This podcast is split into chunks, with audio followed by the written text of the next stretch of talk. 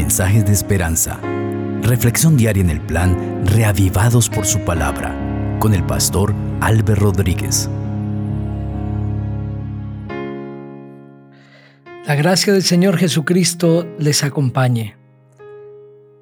Una vez más, meditaremos en la palabra del Señor, en esta ocasión en Hechos el capítulo 2. Vamos a pedir que Dios nos dirija para entender el texto bíblico. Padre, te alabamos, te damos gloria. Sabemos que tu Espíritu nos va a enseñar a través de tu palabra en esta hora. Háblanos, por favor. Llénanos de el mensaje de tu palabra. En Cristo Jesús. Amén. Así dice la palabra del Señor. Cuando llegó el día de Pentecostés, estaban todos unánime juntos. De repente vino del cielo un estruendo, como de un viento recio que soplaba, el cual llenó toda la casa donde estaban. Y se les aparecieron lenguas repartidas como de fuego, asentándose sobre cada uno de ellos todos fueron llenos del Espíritu Santo y comenzaron a hablar en otras lenguas según el Espíritu les daba que hablaran. Vivían entonces en Jerusalén judíos piadosos de todas las naciones bajo el cielo. Al oír este estruendo, se juntó la multitud y estaban confusos porque cada uno los oía hablar en su propia lengua estaban atónitos y admirados diciendo, mirad, ¿no son Galileos todos estos que hablan? ¿Cómo pues los oímos nosotros hablar cada uno en nuestra lengua en la que hemos nacido? Partos, medos, elamitas, y los que habitamos en Mesopotamia, Judea, Capadocia, el Ponto y Asia, Frigia y Panfilia, Egipto y las regiones de África más allá de Sirene, y romanos aquí residentes, tanto judíos como prosélitos, cretenses y árabes, los oímos hablar en nuestras lenguas las maravillas de Dios. Estaban todos atónitos y perplejos, diciéndose unos a otros, ¿qué quiere decir esto? Pero otros burlándose decían, están borrachos.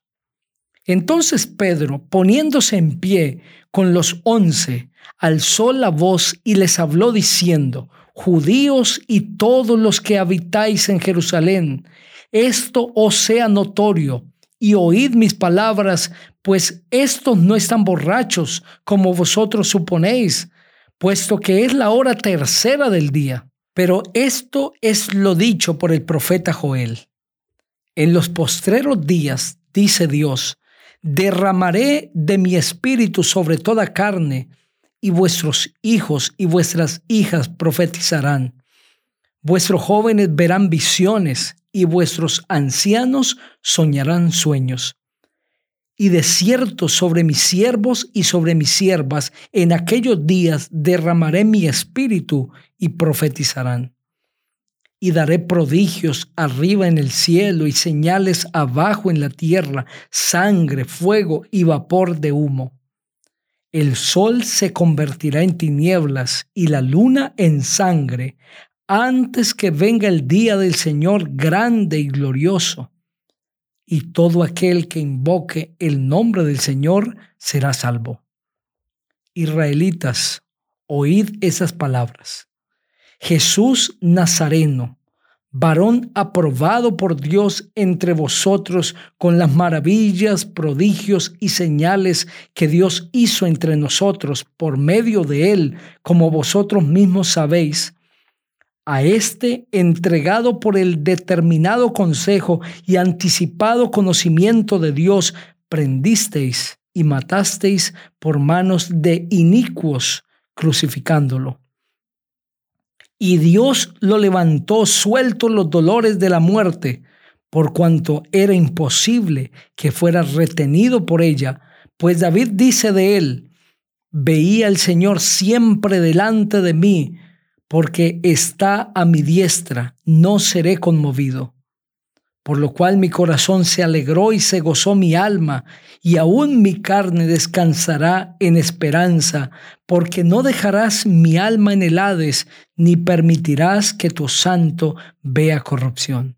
Me hiciste conocer los caminos de la vida, me llenarás de gozo con tu presencia. Hermanos, se os puede decir libremente del patriarca David que murió y fue sepultado, y su sepulcro está con nosotros hasta el día de hoy. Pero siendo profeta y sabiendo que con juramento Dios le había jurado que de su descendencia en cuanto a la carne se levantaría el Cristo para que se sentara en su trono, Viéndolo antes, habló de la resurrección de Cristo, que su alma no fue dejada en el Hades, ni su carne vio corrupción. A este Jesús resucitó Dios, de lo cual todos nosotros somos testigos. Así que exaltado por la diestra de Dios y habiendo recibido del Padre la promesa del Espíritu Santo, ha derramado esto que vosotros veis y oís. David no subió a los cielos, pero él mismo dice, dijo el Señor a mi Señor, siéntate a mi diestra hasta que ponga a tus enemigos por estrado de tus pies. Sepa pues ciertísimamente toda la casa de Israel que a este Jesús a quien vosotros crucificasteis, Dios lo ha hecho Señor y Cristo. Al oír esto, se compugieron de corazón y dijeron a Pedro y a los otros apóstoles, Hermanos, ¿qué haremos? Pedro les dijo, Arrepentíos y bautícese cada uno de vosotros en el nombre de Jesucristo para perdón de los pecados y recibiréis el don del Espíritu Santo. Porque para vosotros es la promesa y para vuestros hijos y para todos los que están lejos para cuantos el Señor nuestro Dios llame. Y con otras muchas palabras testificaba y los exhortaba diciendo, sed salvos de esta perversa generación.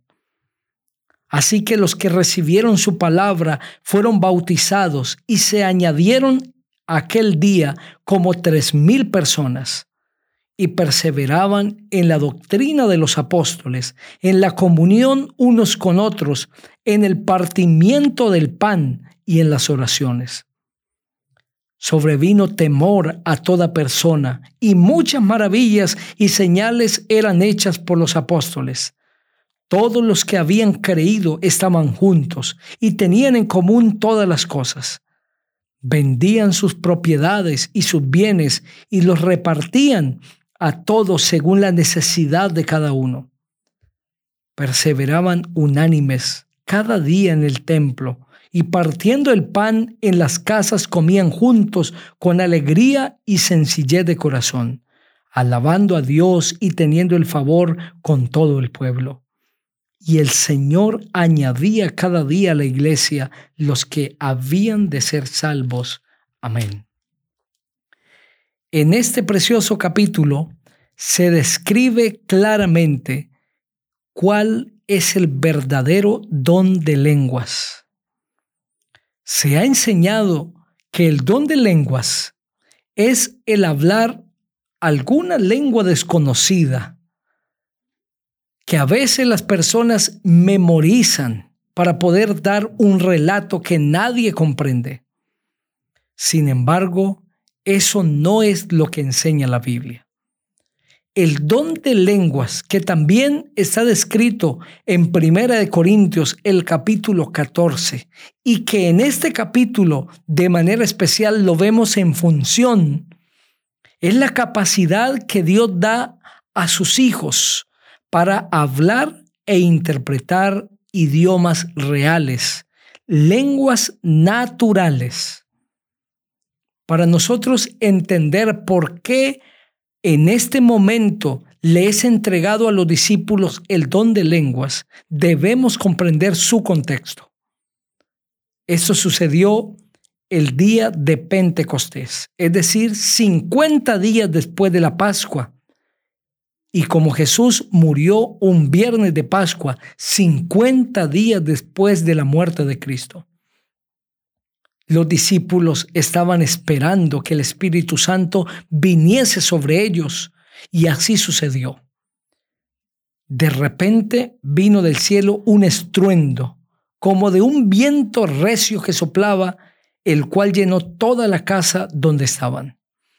No es que cada vez que el Espíritu Santo viene sobre una persona tiene que haber un estruendo, sino que esto se dio para llamar la atención de todos los que estaban allí en Jerusalén. Pues el versículo 6 dice, al oír este estruendo se juntó la multitud. El estruendo debía llamar la atención de toda la gente. Pues los discípulos por sí solos no llamarían la atención.